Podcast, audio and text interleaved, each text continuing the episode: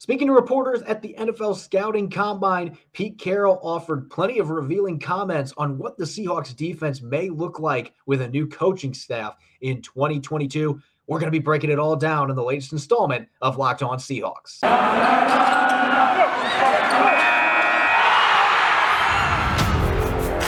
You are Locked On Seahawks, your daily Seattle Seahawks podcast, part of the Locked On Podcast Network your team every day.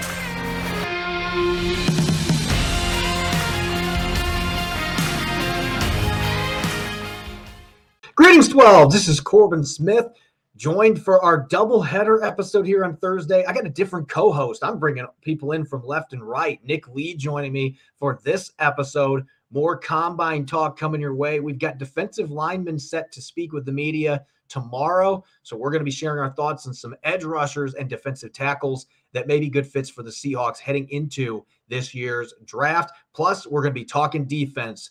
Pete Carroll had some pretty revealing comments that he made on Wednesday to reporters about what this defense might look like and why they've made some of the changes they've made this offseason, the coaching staff. So, we're going to be breaking all that down in depth with some thoughts on what Seattle's defense could be this upcoming season. Thanks for making Locked On Seahawks your first listen five days a week. Now, for your lead story here on our second Thursday episode of Locked On Seahawks.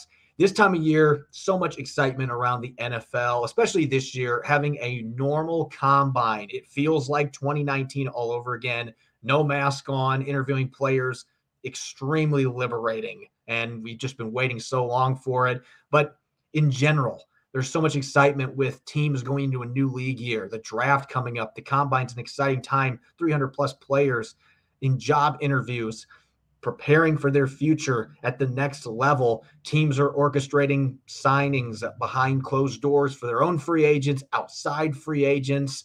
It's tampering, but they're doing it. You can you better believe that they're doing it, at least talking to some agents this time of year. And one other thing that's exciting you start to get some really good injury news. And the Seahawks certainly have that. Pete Carroll and John Schneider both offering up some thoughts on Seattle's players coming off of injuries. We've got to start at the safety position, Nick, because they gave up two first round picks, including the number 10 overall pick that the Jets currently have for this year's draft to get Jamal Adams. And I think a lot of people would agree that his first two seasons with the team, there's certainly been some bright spots, but a bit disappointing in large stretches. Maybe not all his fault. Maybe it's how the coaching staff's using him. We'll get to that later. But really, the most disappointing part's been the injuries. Two straight years now that he has had a torn labrum in the same shoulder that he has had to have repaired. He ended up missing the last five games of the 2021 season. The good news is it looks like he's on the mend. And as Pete Carroll termed it, he's chomping at the bit to get back on the field. And I mentioned he is with this new coaching staff. I, I we'll touch on this later, but I think him sitting um, on his couch with you, maybe in a sling, or you're trying to work out his his shoulder and, mending it, um, watching these these changes unfold. I think that he he's is going to be chomping at the bit because I, I would be too if if I you know if I wasn't really happy with how things went in in a in a job, and I found out that they had some new exciting and ideas, new exciting perhaps supervisors um, that would that would get me pretty jazzed up. So I, I, think that's just from him being healthy is a big deal, and also I, I imagine he's a he's chomping at the bit to to get started with this new coaching staff because I think, and we'll, we'll talk about this again later, that job number one with this new defensive staff is how to use Jamal Adams, and I think um, him being a fully fully healthy participant for all 17 games can make an enormous difference difference in this defense not just being healthy for the season, having him around for off-season workouts and all of training camp. Pete Carroll talked about that on Wednesday that you know he was a little disappointed they weren't able to implement everything that they wanted to do. And obviously Jamal Adams had to do what he had to do to get his new contract. That's normal NFL business but they just ran out of time on the practice field. And I think that's why he got off to a slow start and then really was playing great football with four or five games left, uh, four or five games before his injury, at least. He was playing better, had a couple picks during that time. It seemed like they really started to figure out how to use him in coverage, but no sacks. So they have to figure out how to balance his ability to rush as a safety with his coverage skills and where he fits in best in that regard. Some good news on DK Metcalf, too. This isn't overly surprising. We saw the pictures that he posted on Instagram in a boot a few weeks ago. He had a screw removed from his foot, a surgery they had a couple years ago. This bothered him from week four on. Wasn't able to practice most of the time, and he gutted it out during games. Still almost had a thousand receiving yards. Have to think that that impacted his production, at least from the sense that he didn't get the preparation time on the field. But he should be in excellent shape having a surgery like that, just removing a screw. I would think that he's going to be ready to go for the start of OTAs. There shouldn't be any hesitation for him being able to get back on the field. So that's very good news for the Seahawks with one of their top playmakers. Yeah, he's an Avenger, so he has like the self healing power. You know, that, that's or the quick healing, or Captain America, Black Panther, you name it. Um, yeah, the fact that he's dealt with this for for years is what Pete Carroll said, and 967 receiving yards and 12 touchdowns when you're not 100%. That's uh that'll play. and imagine then what he can do again like Jamal Adams on defense, what he can do at 100%. The guy uh, Corbin that I'm really excited about um, that that I'm I was just really bummed that his rookie campaign got cut short is Tre Brown, the corner.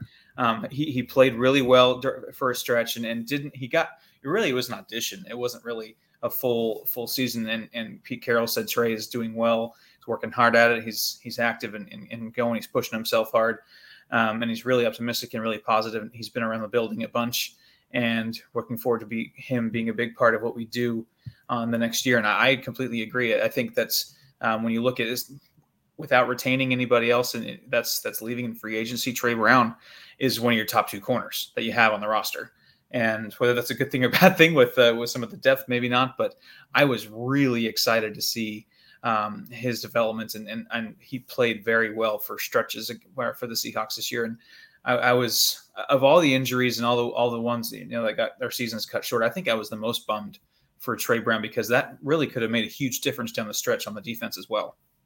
Yeah, they did have their other corners, Sidney Jones and DJ Reed played really well down the stretch, but that that was a disheartening injury because it was a significant one, a patellar tendon injury that required surgery. Those can be career enders. Now we've seen Will Dissly, Will Dissly come back fully healthy and able to recover from that. It seems like players are bouncing back from that injury much better than they used to with some of the advancements that we've made medically. But he's grinding, he's working to get back. And this is a kid that played so well when they threw him into action, less than a 50% completion rate against him, only 74 yards through the air against him on eight completions. I mean, he was playing great football. Had a fourth down stop against the Packers when Aaron Rodgers tested the rookie. So it was an exciting development for him to get hurt the way that he did after only playing a few games. That was a bummer, but hopefully he's going to make this full recovery and be back. The same can be said for Marquise Blair as well. And John Schneider talked about this yesterday. Some of the young guys that they have, they just haven't been able to see on the field. And you could have included Rashad Penny in that category till the end of this last season. Marquise Blair is in that same mix where he's flashed in training camp. He's looked like he could be a difference maker for them at the slot corner position, playing that third safety role, whatever role that they're using him. And yet he hasn't been able to stay healthy. He's had a torn ACL and then he cracked his kneecap this year. That sounds painful. But Pete Carroll said that he is doing really well. Looks like he's in great shape. I would anticipate that he's going to be ready to go when they start OTAs as well. And Sean Desai, Pete Carroll said he's very excited about Marquise Blair and Ryan Neal. So it seems like that safety group in general that Sean Desai is pretty excited about getting to work with those guys. And so if you can have a fully healthy Marquise Blair and he can stay healthy, still has an opportunity to be a guy that can be a key contributor for this defense. And you could have a lot of versatility and a lot of flexibility with how you use your parts. If you have all four of those safeties around healthy, there's a lot that Sean Desai, Clint Hurtt and company are going to be able to do with that group. And I think of it I'm going to say this for the last injury update here because he's not currently under contract, but Adam Schefter decided to dish out a report this morning that Quandre Diggs was going to be fully healed for training camp. You could have got that sourcing from the man himself. He tweeted it yesterday. So Quandre Diggs is on the mend. He's making good progress. A couple months till he's going to be able to get back on the field, but there's a chance he could be available for OTAs and mini camp, at least in a limited fashion. He will be ready for the start of training camp, and that's good news. Hopefully, he will be playing in a Seahawks uniform. We're going to shift our thoughts to the combine here in a moment with defensive linemen. They will be speaking with reporters tomorrow and conducting their workouts on Saturday. This is a fun defensive line group, particularly the edge rushers. That's good news for the Seahawks. We're going to dive into a few of those prospects here in a moment. Football might be over for this season, but basketball is in full steam for both pro and college hoops. We got March Madness coming up, a very exciting time for all sports fans. From all the latest odds, totals, player performance props to where the next fired coach is going to land, BetOnline is the number one spot for all your sports betting needs. BetOnline remains the best spot for all of your favorite sports scores, podcasts, and news this season. And it's not just basketball. BetOnline is your top source for everything from hockey and boxing to the UFC. Head to the website today or use your mobile device to learn more about the trends in action. Bet online where the game starts. You're listening to the Locked On Seahawks podcast, doubleheader here on Thursday. Going to be covering some defensive linemen here in a moment. I'm your host, Corbin Smith, joined by Nick Lee. Thanks for making Locked On Seahawks your first listen five days a week. And make sure to check out the Locked On NFL podcast. We got experts for all 32 teams dishing out their thoughts all year round, including during combine week. Plenty of draft talk, prospect talk going around the network for all of our teams. So make sure to check it out wherever you listen to podcasts. The Seahawks have some uh, issues to address in the defensive line. I think that's the best way to put it. Now, in the interior, Nick, I think you and I could make the argument that the Seahawks they could go with status quo and they'd probably be okay because their interior defensive line was pretty good last year with Poona Ford, Bryan Mone, obviously Al Woods, bring him back in free agency. Maybe add one more piece to the puzzle there, and that group's going to be pretty solid. But Carroll's hit on it, John Schneider's hit on it, Clint Hurtt's hit on it. They need to bolster their pass rush on the outside. And the good news is, while I don't think this is an elite defensive line class necessarily, there is a lot of edge rushing talent, which should mean at pick 41 for the Seahawks that they have some options to try to address that pass rush with an athletic rusher that can get after the quarterback. Yeah, I mean, obviously the the names like Aidan Hutchinson and Kayvon Thibodeaux are are out, out the window for the Seahawks, but that does not mean, like you said, that the, that the, it's devoid of talent. I think it's, is a pretty deep group. There's a few names I'm pretty excited about, um, and just to kind of kick it off, Sam Williams at Ole Miss. I think is a, is a really really solid prospect. I just like the athleticism. He's just a good athlete, and and he's he can line up in a, in a different couple a couple different techniques. And I think there's some schematic versatility there with him. You know, being a four three defensive end or an outside an outside backer, a three four kind of style defense. And like we mentioned, the, the Seahawks like to use both, and having a guy that can do both things and get after the passer like Sam Williams has, I think is a big big big plus. And um, he I, am a huge fan of, of, versatility along the defensive line. If you can got a guy that can be in, in the three five, a three or five tech, and, and, do both on the interior, guy that can stand up or have his hand in dirt on, on the edge and, and be just as effective is extremely valuable. And, and, Sam Williams is a guy that can do that, and he did it against some pretty darn good competition on the offensive lines of the SEC. Um, so that that's a guy I, would like to look at, just athletic, versatile kind of pass rushers.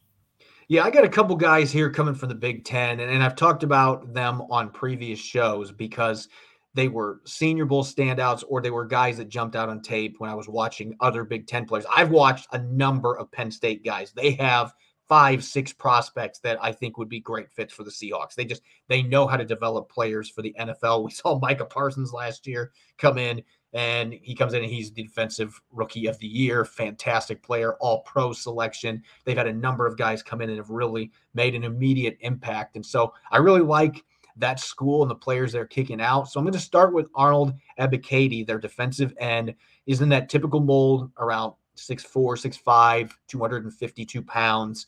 So he's not the biggest defensive end, but this is a guy that in a 4 3 scheme, you can have him put his hand in the dirt. He can be an every down end.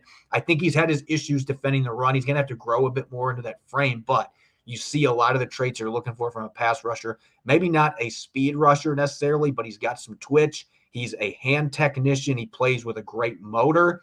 The Seahawks would love to check off all those boxes when they're looking for somebody that can fill the void of maybe potentially becoming that alpha dog as a pass rusher. He's a bit on the older side. That might be something that turns some teams off, but he is a developed player. He's got a lot of polish, and I think he would be an excellent immediate addition. Now, if you're looking for highest ceiling in the Big Ten, Boye Mafe, I cannot wait to see the numbers that this guy puts up in the combine. There are reports out there that he had a 42 inch vertical jump, and he was on the freaks list by Bruce Feldman on the Athletic. This guy is a freak, and you can see it with the way that he gets the job done in the field, kind of a late bloomer, somebody that's going to have to continue developing, has some rawness in his game, but you can see the pure explosiveness, the ability to win up field, the bend.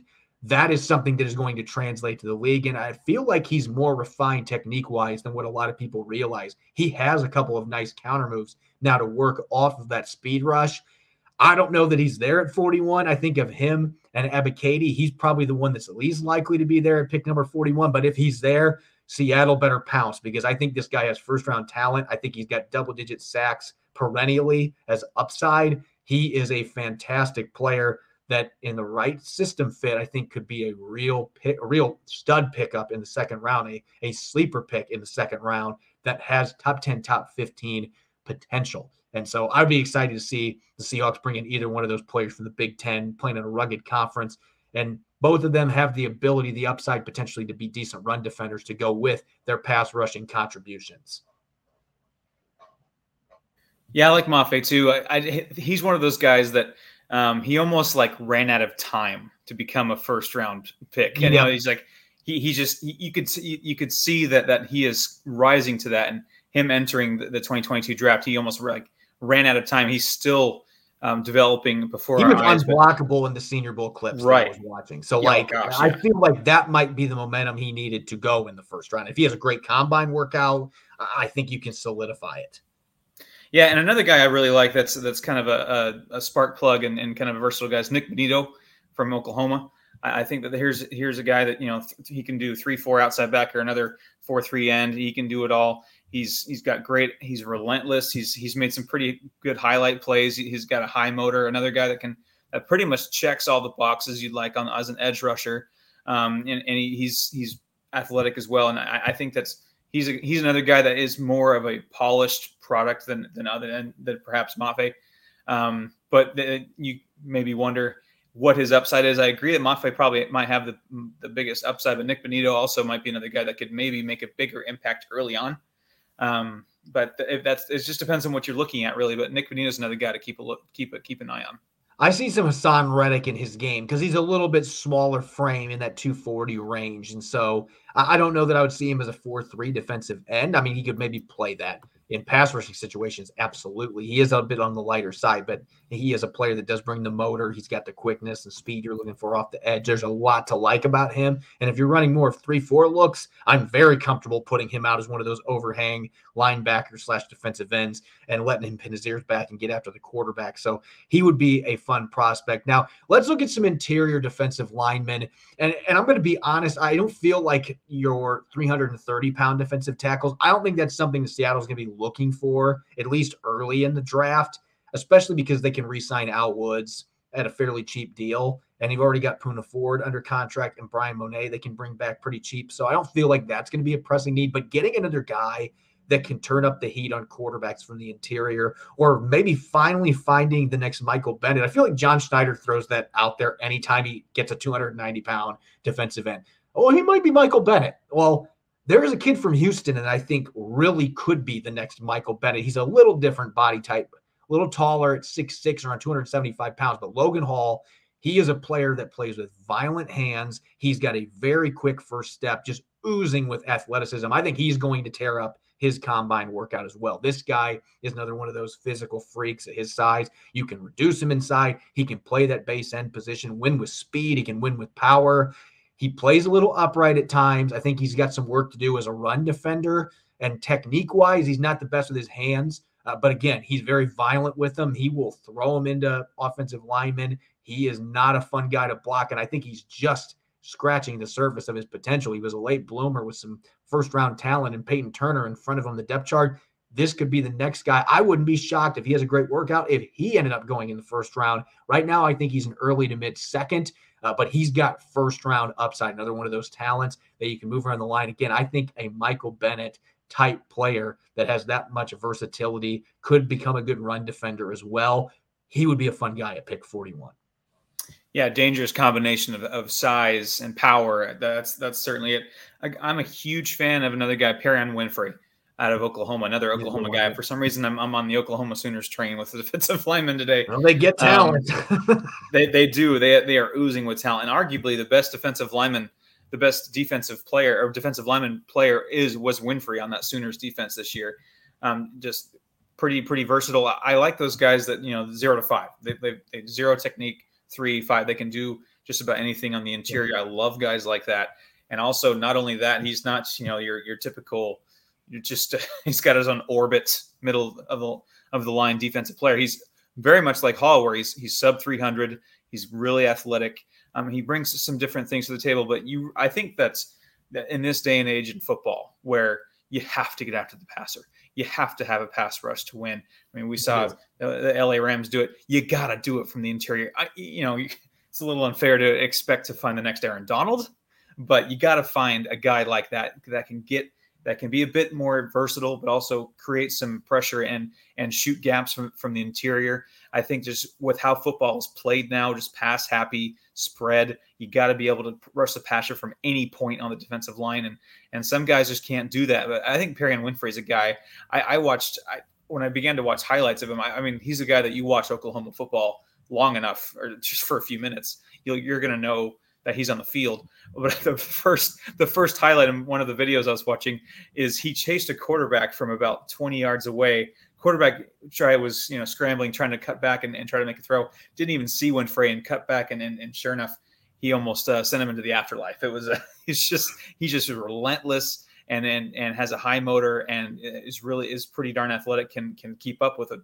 Big 12 quarterback and, and track him down. So that that's that's saying something. So I think uh, of the defense, the interior defensive lineman, he's probably my favorite. I want to talk about one of those stone walls in the interior, and I agree with you that Perrion Winfrey would be a lot of fun on this Seahawks defensive line because another guy in the 290 range that can play big end, can play all the other line spots, so much versatility, a lot of upside. But Travis Jones from Connecticut is a guy that I didn't know a ton about going into the Senior Bowl. You talk about another guy that could not be moved off the line of scrimmage. This guy is a mountain of a man, freakishly strong. And I think that he's got enough athleticism. I don't want to say that he's going to be a great interior pass rusher, but he's a guy that could develop into a player that is able to get you a few sacks, some pressures, and is going to be a plus run defender. I don't think the Seahawks will be picking a player like that early in the draft. And I think Travis Jones is probably gone in the second or third round. Uh, but he is certainly named to keep out there if the Seahawks decide, you know what, we're picking best player available and we really like this kid. We think he can maybe move around a little bit. Then certainly that Travis Jones could be an option. I, I think as far as your run stuffing defensive tackles that could feasibly be there at pick 41, he stands head and shoulders above the rest. There's some other ones later in the draft that could make some sense, but Travis Jones is an impressive specimen. Yeah, the, the, term I like with Travis Jones, he's a pocket pusher. he's just he, he's just one of those guys that that he, he can't help but fall forward with his force and his power and just collapse the pocket. I mean, that, that's that, that it's just really hard to, to, to function as an offense when you have a guy like that. So I, I am kind of talking a, myself into picking him at some point if he's available, just because eh, because yeah, listen, those guys it's, it's those guys are invaluable. The ones that maybe they don't get a ton of sacks, but they can create that interior disruption. And yeah. if he's a guy you count that consistently, it opens things up for your outside guys too. So and UConn stinks and they poor and Jim Mora. I mean, I, th- I think Jim will have some success there, but that's going to be a rough thing to get started off the ground. But that, that's another thing is he he succeeded despite such a, a, a, poor program, which which is admirable. Yeah, that's noteworthy. Absolutely. So I think that Jones is a guy to definitely keep an eye on, even if I don't think that that's a huge need for the Seahawks. We know that they have drafted some defensive tackles like that fairly early, and so that might be a guy that likes Senior Bowl prospects as well. Logan Hall was at the Senior Bowl. So Logan Hall at 41 could make sense. So a lot of defensive linemen that can make sense for the Seahawks. We're going to talk about the Seahawks defense in general. Pete Carroll had a lot of really interesting things to tell the media, opened up a bit more than maybe I anticipated that he was going to at his annual combine press conference on Wednesday. So we're going to be diving into some comments that he made and sharing our thoughts, what it might mean for this defense moving forward. This is the time of year that I've pretty much given up on all of my New Year's resolutions. I think a lot of us have by this time of year, but I'm sticking to my resolution to eat right and work out regularly thanks to Built Bar. If you haven't tried Built Bar Puffs, you are missing out. They're the best tasting Built Bars out there. It's a protein infused marshmallow, a marshmallow on steroids covered in 100% real chocolate. I want one right now. I might have to get a banana cream pie and take a break here in just a moment. They are going to be your favorites. Low calories, four grams of sugar, four net carbs, and 17 grams of protein. Compare that to a candy bar that has 240 calories, 30 grams of sugar, and dozens of net carbs. It's not even comparable. And of course, you have your regular built bars too, tons of great flavors coconut peanut butter brownie, coconut almond, cookies and cream. They come out with new flavors all the time. If you think a flavor might be good, they'll make it and they'll make it delicious. It'll be good for you. I guarantee it. Go to built.com and use the promo code LOCK15 and get 15% off your order. That's LOCK15 at built.com for 15% off your order. You're listening to the Locked On Seahawks podcast. Thursday edition. It's a doubleheader, two episodes in one day. Not a normal occurrence here on the Locked On Seahawks podcast. I'm your host, Corbin Smith, joined by my normal Blue Friday host, Nick Lee. We just talked combine prospects along the defensive line.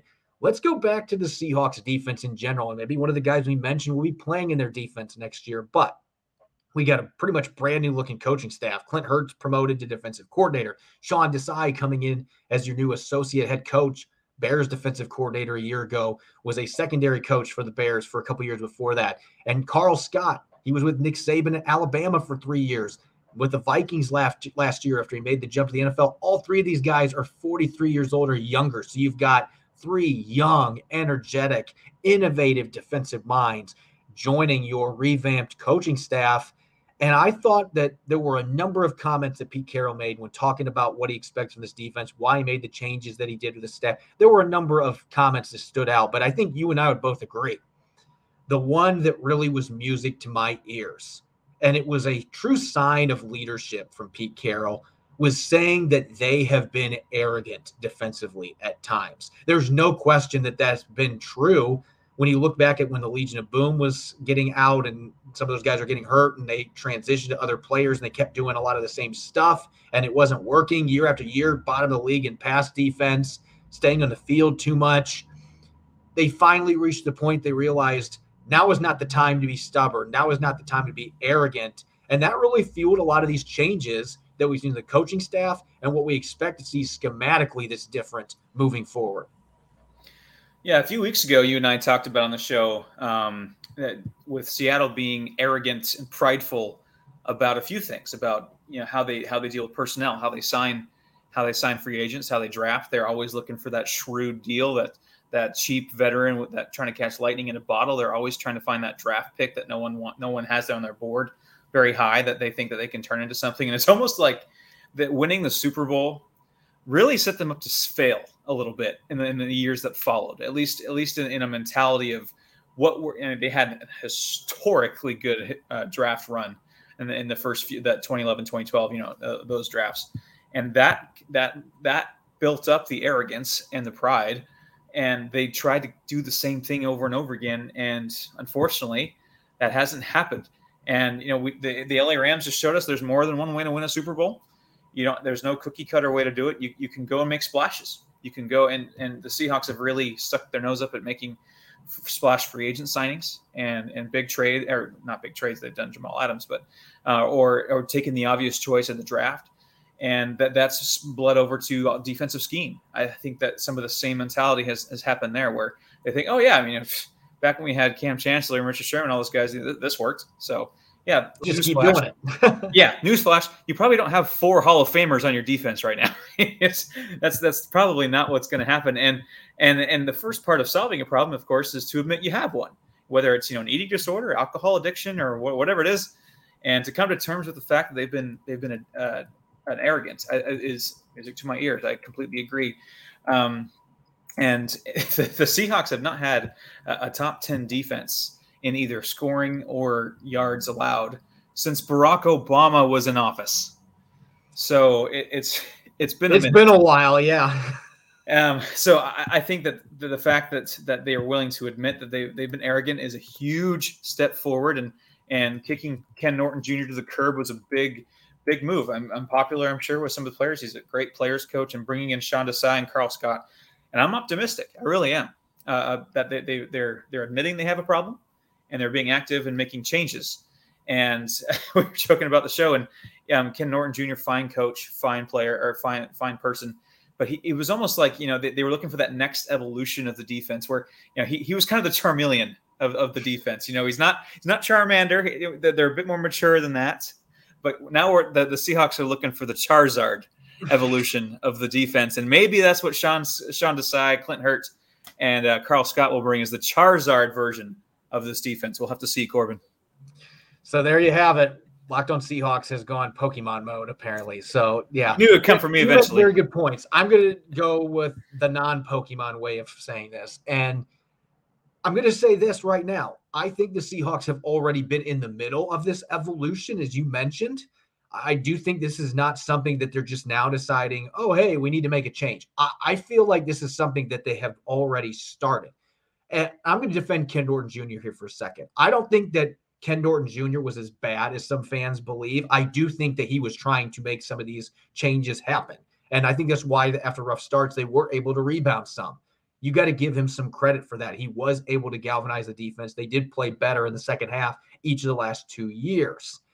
But I think going with your point, uh, with using a far different analogy, uh, I think that they realized as great of a as great of a friend as Ken Norton Jr. was, as great of a player coach as he was, they reached the point, Pete Carroll and company, where they realized we can't get to the mountaintop in terms of trying to change what we want to change with the same coordinator we've had for the last four years. Something had to give, and they have always viewed Clint Hurtt as a potential defensive coordinator. He is an outstanding football mind, extremely intelligent, you don't see many defensive line coaches that are really in sync with what's going on in the secondary and coverages. Clint Hurtt is. He knows what's going on the back half of the defense. He understands all those coverage things.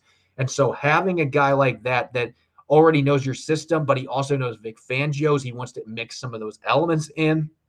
To me, that is a big deal. Sean Desai, Karl Scott, the backgrounds they come in. That's probably my second biggest takeaway here. I can't tell you how many times Pete Carroll mentioned bringing in player or bringing in coaches from different backgrounds and how important that was, and young coaches. You checked off those boxes with Sean Desai and Karl Scott. Desai's never coached for Pete Carroll. He does have the connection previously with Clint Hurtt. That's a big deal. There will be some continuity there that you normally wouldn't have in such a situation like that. Carl Scott has not coached with any of these guys, but he coached for Nick Saban for a number of years in Alabama. He is a rising young coach. So I think that they checked off that box and then some. They truly hit a home run. I I was told by sources that they had a chance to get all three of those coaches in the same staff, and I thought there's no way that's going to happen. Somebody's going to swoop in and sign Desai as a defensive coordinator, or Karl Scott's going to get a great opportunity. And they ended up with all three of them, and they're now all three under contract. That was a coup there for Pete Carroll. That was a great offseason making those changes. And I think Ken Norton Jr., he deserves some applause for some of the things he did, but it was time. It was time to make that change.